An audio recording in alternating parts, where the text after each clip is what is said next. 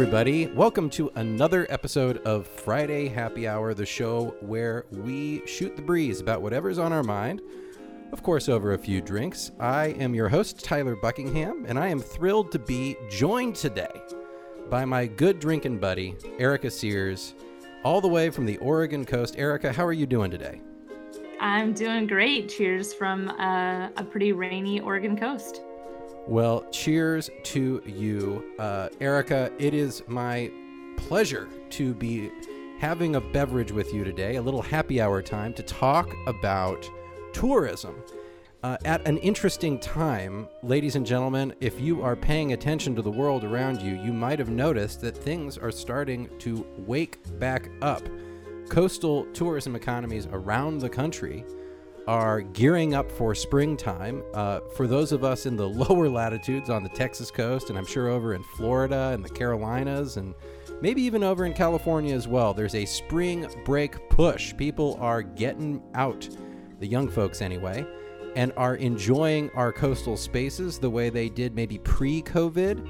Uh, even though we are certainly still in it, we have to report that tourism numbers are on their way back up. And that is certainly uh, probably good news for businesses that have been uh, running on, on fumes here during the past year. Uh, but also, of course, I'd, we'd be remiss to say that uh, we are not out of the woods yet on the COVID virus. So I have with me Erica Sears, who is going to help color in a little bit about the tourism picture. Uh, and let's, Erica, just start with your situation in Oregon. Can you tell me a little bit about what the vibe is right now, one year after things kind of shut down uh, from a tourism perspective due to COVID 19? Yeah, um, the vibe. It's it's as if you're drinking a mimosa and I'm drinking whiskey. um, th- things it's a good are things are looking up, but I would say it's a different kind of re- reawakening. It's not our usual like spring cleaning. Let's do this. It feels like I can't believe this has been a year.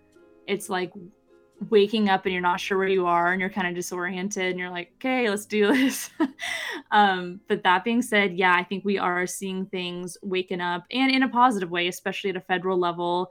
Um, you know biden is making these comments like if we keep it up maybe you can have a barbecue with your friends and family for the fourth of july. You know hopefully yeah. all adults will have access to a vaccine by may. And so having that just feels so much better than this past year of like please follow the rules or else we're not sure what will happen. You know right. now it's like follow the rules and we can get there. So um, yeah we're having businesses gearing up here for spring break. Um, i think washington our neighbor to the north their spring break is kind of this week ish and then oregon's is next week. So um, land management agencies like state parks hotels everybody's gearing up to have hopefully good visitation. So what I mean, uh, uh, how is the uh, our communities after obviously tour coastal tourism towns along the Oregon coast? I have to imagine are feeling it pretty bad right now. I mean, how are how do they how do they feel? I mean, are are businesses shuttered up, uh, or did they make it through? I mean, what's the general uh, level of uh, urgency here to get tourism reestablished. I mean, I'm not saying at pre-COVID 19 levels, but you know, maybe getting close to maybe 80% of those levels. Like, uh, how desperate are our businesses and communities uh, to reawaken that old economic engine? Yeah, I think it's been interesting. So the Oregon coast is about 363 miles long, so it's a fairly large region. And the northern part of our coast is in what we call the Portland blast zone. So it's within a day's trip of Portland, um, a pretty big area. So the north coast, actually, which is two coastal counties, they have been beating 2020's records, 2019's records, even wow. last summer. We've had so much visitation, and um, you know, if we look back to a year ago, from this spring break, I remember hearing on this network of different stories around coastlines. Remember, we were all flooded with day trip visitors. Yeah. Like we were like, we're shut down. And I heard all these other coastal destinations were like, we're shut down because this thing COVID's happening. And still coastal destinations were flooded. And I think that's because people are naturally drawn to the ocean. They feel safer in beaches on coastlines because it's fresh air they have more space and so um, you know definitely numbers have been lower especially on our southern oregon coast which is away from major airports um, but i think that coastlines and rural areas did a lot better over this past year than major urban areas like like the city of portland um, just because people wanted to find their own space and be in the outdoors and what is it? What's the vibe like in the town where you live? Uh, you know, last we talked, I think we were doing a Friday happy hour, Erica, come to think of it, but we were talking about Zoom towns mm-hmm. and how uh, the pandemic had created kind of this new type of tourist, uh, a long term visitor who might be uh, spending a season. Uh, or or a, a, a, not a short term period of time, maybe maybe a week or or longer, several weeks, uh, at a destination, working there, maybe relocating their family at least for that period of time to that location. Hell, if the kids are doing school on Zoom and you're working from Zoom, why not get out of the city and try? Is that are you still seeing that in your own community and and what's what's your assessment there? Yeah, so it's interesting for Oregon after spring break, most of our schools are going back to in-person sessions or at least hybrid. So I'm going to be interested to see what visitation looks like as far as families that, like you had just said, were like, well, we might as well be homeschooling from the Oregon coast rather than in a city with, you know, maybe no backyard or something. So we'll see how that trend changes. But it is an interesting thing. Like I felt I'm kind of like a silver lining person. Oh, totally. I feel like this past year has shown us we've learned some really good lessons and for us, we have a really long coastline. And when we try to have meetings in person, it might require someone to drive an hour or two hours round trip for like a 45 minute meeting. Because pre COVID, people weren't super stoked about virtual meetings or Zoom. But now, like everyone's been using it for a year, their kids have been using it, they've been using it for work. I'm hoping there's some lessons like that. Like, let's look at hybrid meetings, let's look at online meetings because we've had more people attending them and it's more accessible for that person that can't get away from their office for three hours or has to pick up kids for you know before dinner um, so we'll see too if maybe other people learn that lesson like hey I, it turns out i'm really effective working from home so moving forward into the future i'm going to actually live on the oregon coast and continue working remotely from my job based in portland. So we'll kind of see how zoom towns change and who kind of sticks with it and if it's a generational thing too. Maybe it's younger generations that are sort of digging the zoom town scene. Oh my god. Erica you're going to love this because it originates on linkedin. I oh was surfing my gosh. I was surfing linkedin per per a, a, an erica sears special here and I saw an article uh, recently, and it was talking about what you were just referencing, which is uh, per, uh, with millennials, uh, my generation. I suppose you're probably a millennial too. I and, am. And uh, this is precisely what you're saying, where there's been a this particular economist theorizes that there will be a permanent or at least a long lasting relocation effect uh, because of precisely what you said. That it's it's twofold. It's one that businesses and employers are uh, trained up and understand that good productive work can occur uh, outside of the office, and also that. Uh, to, people know the the power of virtual meeting that you can convene people from you know as you say the people's coast over there in Oregon is a long coastline and it can take mm-hmm. hours to traverse the whole thing. And if you've got a long drive, that's a that's a lot of productivity lost. And I do think that we learned something about uh, how to maybe be a little bit more productive using our internet connections during this period of time. I don't think there's any doubt. I'm so happy you found that on LinkedIn because, as you and I know, I've really blossomed with my LinkedIn over the past year. Um, yeah. it's been one of the ways that I feel like I get that kind of coworker energy that I haven't been able to get from meeting up and having in person meetings. So um, you'll have to send that article to me. I will. I'll have to dig it up and maybe put it in the show notes. And uh, that's a good, this is a great opportunity uh, to crack a beer out there, ladies and gentlemen. And make sure to follow Coastal News Today on LinkedIn where we post uh, at least 10 of our news stories every day and all of our podcasts now. We are increasing our LinkedIn presence because, like you, Erica, we really dig LinkedIn And we know that the professionals around the American shoreline uh, have a lot to share, and LinkedIn's a great place to do it. The American Shoreline Podcast Network and CoastalNewsToday.com are brought to you by LJA Engineering. With 28 offices along the Gulf Coast, the folks at LJA Engineering are at the top of the craft in the areas of coastal restoration, coastal infrastructure, rivers and channels, numerical modeling, disaster recovery, and design and construction oversight. Be sure to check out their brand new Coastal Resilience Department, headed up by ASPN's own Peter Ravella. Find them at lja.com. Be sure to subscribe to the Coastal News Today Daily Blast newsletter at coastalnewstoday.com for daily updates on the events and news that shape the coastal discussion. Want to support the discussion and promote your company? We have sponsorship packages available now. Email me to learn more at chloe at coastalnewstoday.com. That's C H L O E at coastalnewstoday.com. Hope to hear from you and enjoy the show. I want to play a game with Erica Sears called, and this is we I've, I'm batting around different names for this game. It was I was thinking we could do kind of a fishing thing, like put it in the cooler or throw it back. Uh, or I was thinking kind of a surfing theme, like catch the wave or duck the wave. Uh, do you have a, a naming preference, Erica? I, I I leave it to you at this point. Wow, what an honor. Um, I love I love that you've been putting some thought into this. Like the catch and release is good. That's right. Catch and release. That's a good one right there. Catch and release. Yeah, let's catch and release some news articles. Let's catch and release. Some, so this game, ladies and gentlemen, I'm going to go down the tourism section of coastalnewstoday.com, and uh, we are going. Erica will say catch it or release it, and if she says catch, we're going to dive deep into a story. If she says release, we're moving on. So Erica, you ready to play?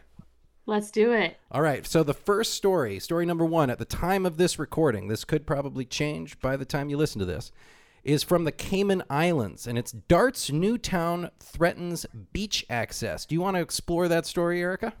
Yeah, let's do it.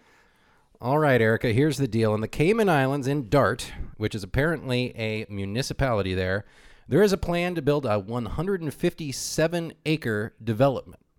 And if this development goes through, 10 historically used beach accesses that have been used by Caymanians for apparently generations will be lost. What are your thoughts on this issue from a tourism perspective? Yeah, deep inhale um, to start with. I think so. Beach access is so important, especially to us on the Oregon coast. That's why we are branded as the People's Coast because it is free and accessible to everyone. That being said, we're starting to see that the parking lots that are next to the beach, which you have to use to get to the beach, they're starting to implement payment and parking fees that could be up to $10 a day. So, very sensitive. Like, I'm very sensitive to beach access, um, but I'm also sensitive to change. And so, I think there's like two things going on here.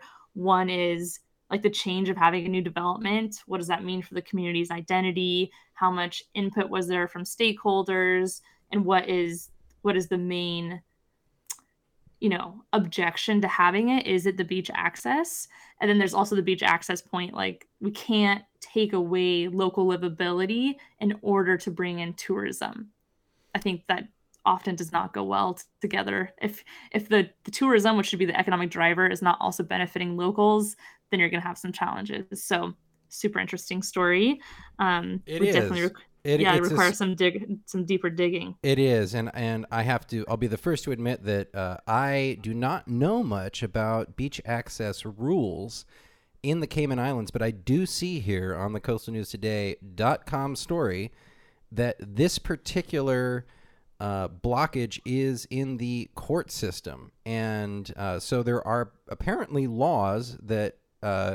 Either protect or govern uh, how beach access is managed in the Cayman Islands. It will be interesting to track that, of course. Stay tuned to coastalnewstoday.com for more information that I'm sure we will post if when when uh, it becomes available. Next story. Catch or release, Erica. California. From the great state of California, state parks want to transform this Central Coast treasure into a tourist destination. This opinion writer says no way. You want to catch it or release it? Let's just catch it and see. Let's see what it is. Let's see what the beef is.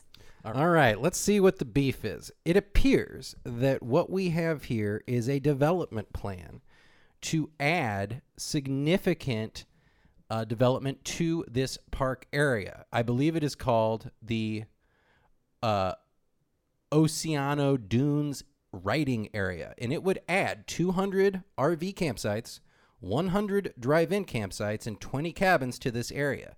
And where the beef is, Erica, is it appears that environmental groups, along with the neighboring municipality in that area, are opposed to this because it they they feel like this is going to bring in folks who are going to use this area for uh, off-road vehicles. We're talking dirt bikes, ATVs, four-wheelers, and that sort of thing.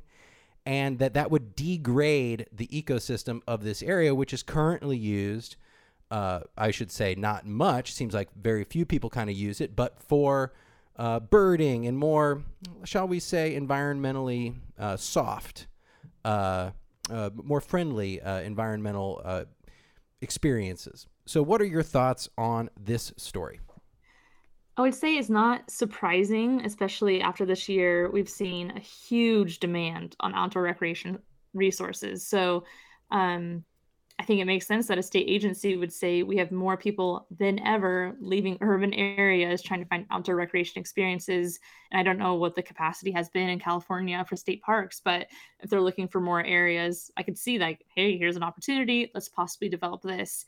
But um, 40 RV sites, like I'm sure anybody that's listening to this and you've been camping next to an RV, it is loud. Like they have a, you know, they're like generator engine thing going they're watching TV in and, there. And we're talking about 200 RV campsites. Oh, 200, yes. So that is a totally different experience. You know, that's not, I could totally understand the community not being interested in that. Um, and I wonder how the negotiations, if there will be negotiations, would go if all these advocacy groups and the communities that would benefit from it economically are against it. If if the state parks would be willing to back down and put in just camp like normal tent sites or cabin sites, which people again, I think it's been really trendy. People want to have like their own little mini home or little cabin, um, which can might have less impact. So yeah. It is. It's a tough one, and I happen to know that that region does have a history going back several decades of people going there from all over the state of California to do the activities of like riding their ATVs what and whatnot on the sand. You know, it's really fun, I suppose. I have never done it, but I know that it's it mu- it looks really fun to be like buzzing along at high speeds in the soft sand. It looks really cool. Uh, but of course, that is not good for the ecology of the dune system. In fact, I think it pretty much destroys everything. Uh, so it wouldn't surprise me if there, this is part of a larger negotiation uh, this is obviously a big deal with the state of California. Again, stay tuned to Coastal News Today to learn more about it. We will be tracking it. Moving along, next story. Catch it or release it, Erica. Coming from Hawaii. It's going to be hard to say no to this one. Some Hawaii beaches may lose lifeguards as state runs short of cash. What do you think about that one? Let's catch it. What's going on with the lifeguards? I think we got to catch it. We're so far we're three for three on catches. We're not doing a lot of releasing so far. But uh, this one's pretty straightforward due to COVID 19 and, and the impacts that it had on Hawaii's uh, state budget. Uh, lifeguards are being cut back.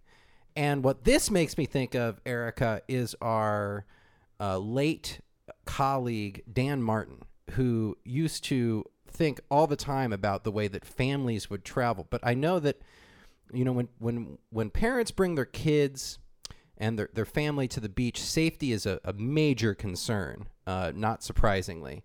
And so I do think it it might this might be a pattern that we'll see elsewhere outside of Hawaii, of course, and around the American shoreline where local governments that normally would pay for a lifeguard program or maybe even a state program that's paying are going to have to cut back a little bit. What do you think? Do you think this is going to impact maybe family tourism?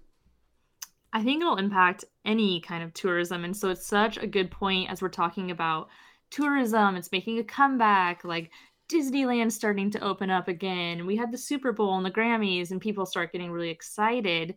Is that the transient lodging tax or the tourism tax? Obvious, obviously, it's different in every state, But a lot of times, that money that's generated by tourists is what goes into city budgets. There's some cities on the Oregon coast where it's 40% of a city budget, 80% of a city budget. So we also saw these cuts. We don't have lifeguards on most of the coastline, but we do have like state park rangers that were on the beaches. And Yeah. because there wasn't enough funding, they were taken off the beaches into like essential operations on campgrounds.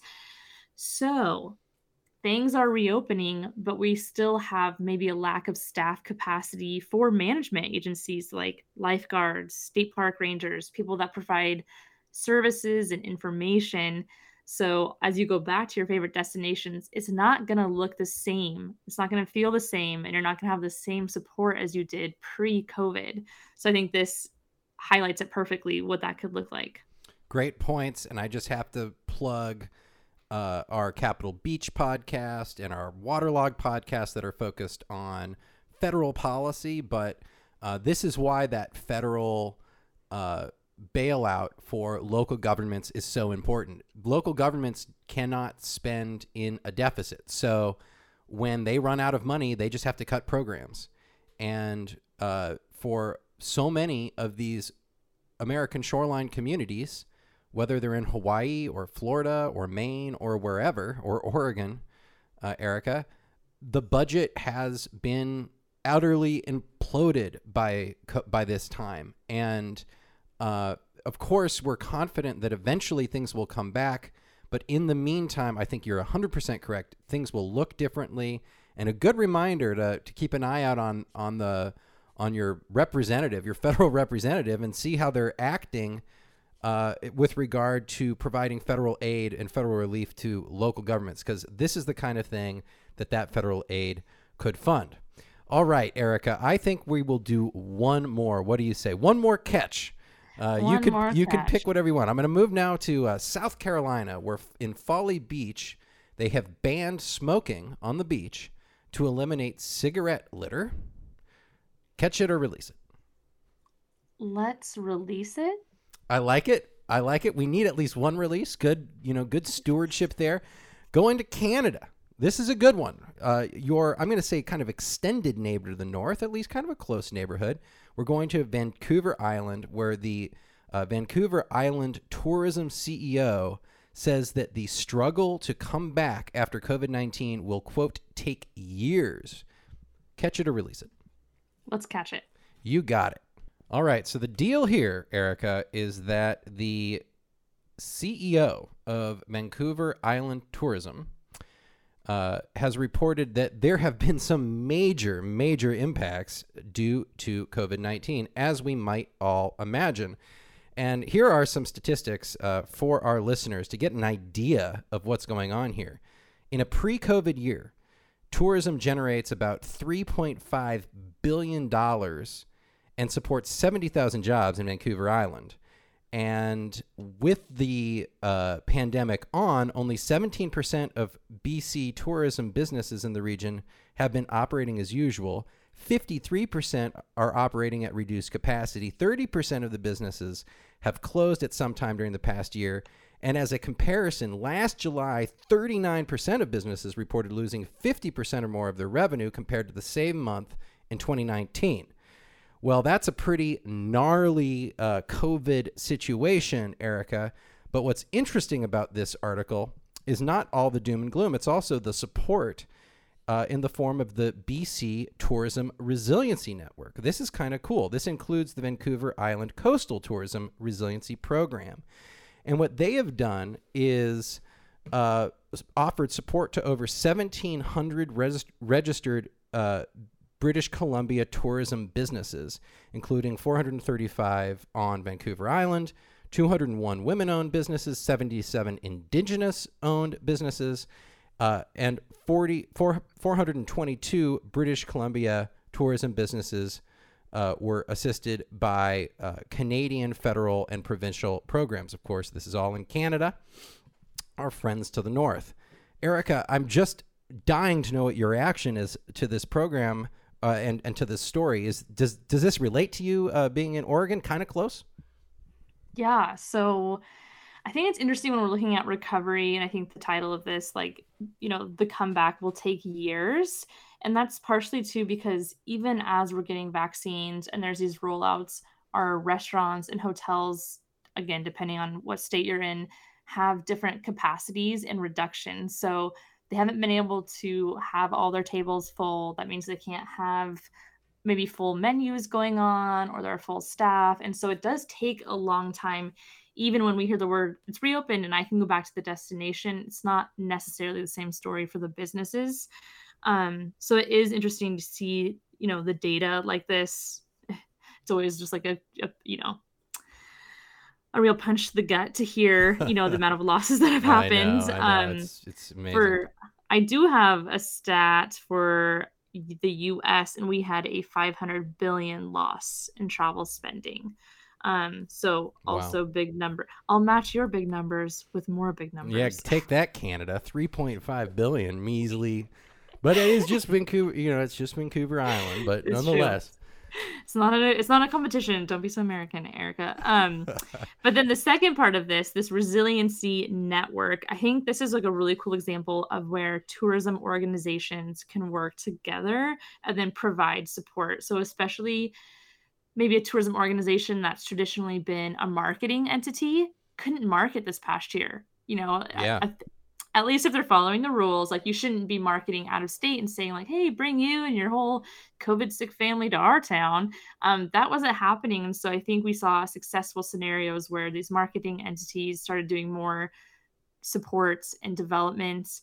Um, in Oregon, our state tourism organization did a program called Destination Ready Program, and they just awarded $913,000 to projects Wow. across the state.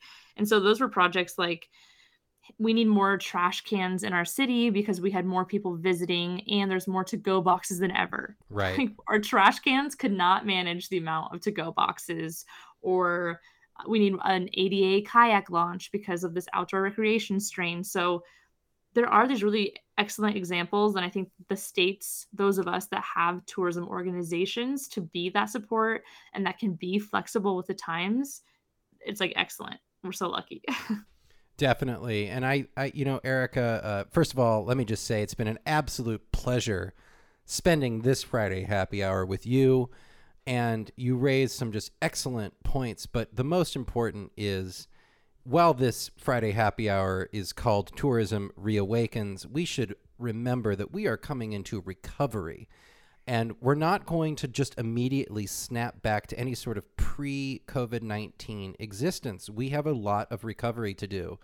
We have uh, gone through a major, major historic event on the American shoreline that has impacted many of our critical sectors of economic activity and engines that, that people who live and work and recreate on the American shoreline rely on. And it is going to take a recovery process to get back, just like it does after a major storm uh, on the American shoreline. We will, it will take maybe, in fact, years, but the important thing is we will take steps along the way to make sure we get through it together. Erica Sears, any final final thoughts uh, on this show? yes, I have to share this quote with you. Please do. okay. So, um, for those of you who don't know, Eventbrite, yes, the online event system, has a pretty good newsletter um, that gives updates about events going on around the United States and especially during COVID, like what's happening, what's not happening, you know, trends. And so, Texas, as some of us may know, um, lifted all restrictions. That's true. Congrats, Tyler. That's cool. I know, it's you like guys it didn't even happen. Done. You just wiped your hands clean I of the know, we're- COVID. We're, just, it's like a whole new day over here. Although I should say that that's actually not true. We are still, those of us in Austin, in, in the Blueberry, we're still putting our masks on. Well, here we go. So, this is a quote from this newsletter. Eh, Okay, so he's lifted all restrictions in Texas, including mask mandates and restrictions on public gatherings. However, some music venue owners and workers are fighting back and remaining partially or fully opened or fully closed. Austin venue Mohawk. Do you know that venue? Do you go there? Absolutely. Legendary. They tweeted, Thanks, bro, but we ain't gonna do it till it's safe. That's very Austin. Thanks, love it. bro. Hey, listen, we try we try not to bro out too hard here, but in this particular case, I think I can get behind it. Yeah.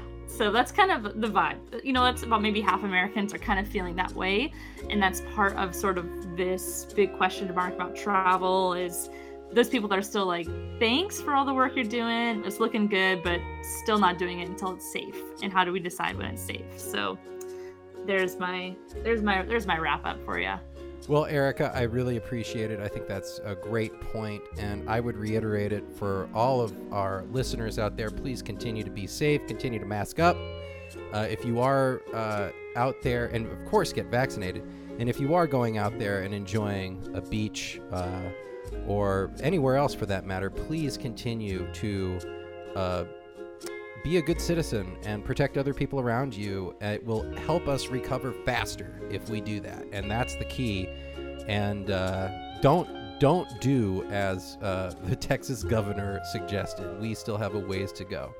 With that, ladies and gentlemen, a final cheers from me, the Toastmaster of this Friday happy hour, and uh, have a fantastic weekend. And we will be back with you next week for more great stuff on the American Shoreline Podcast Network.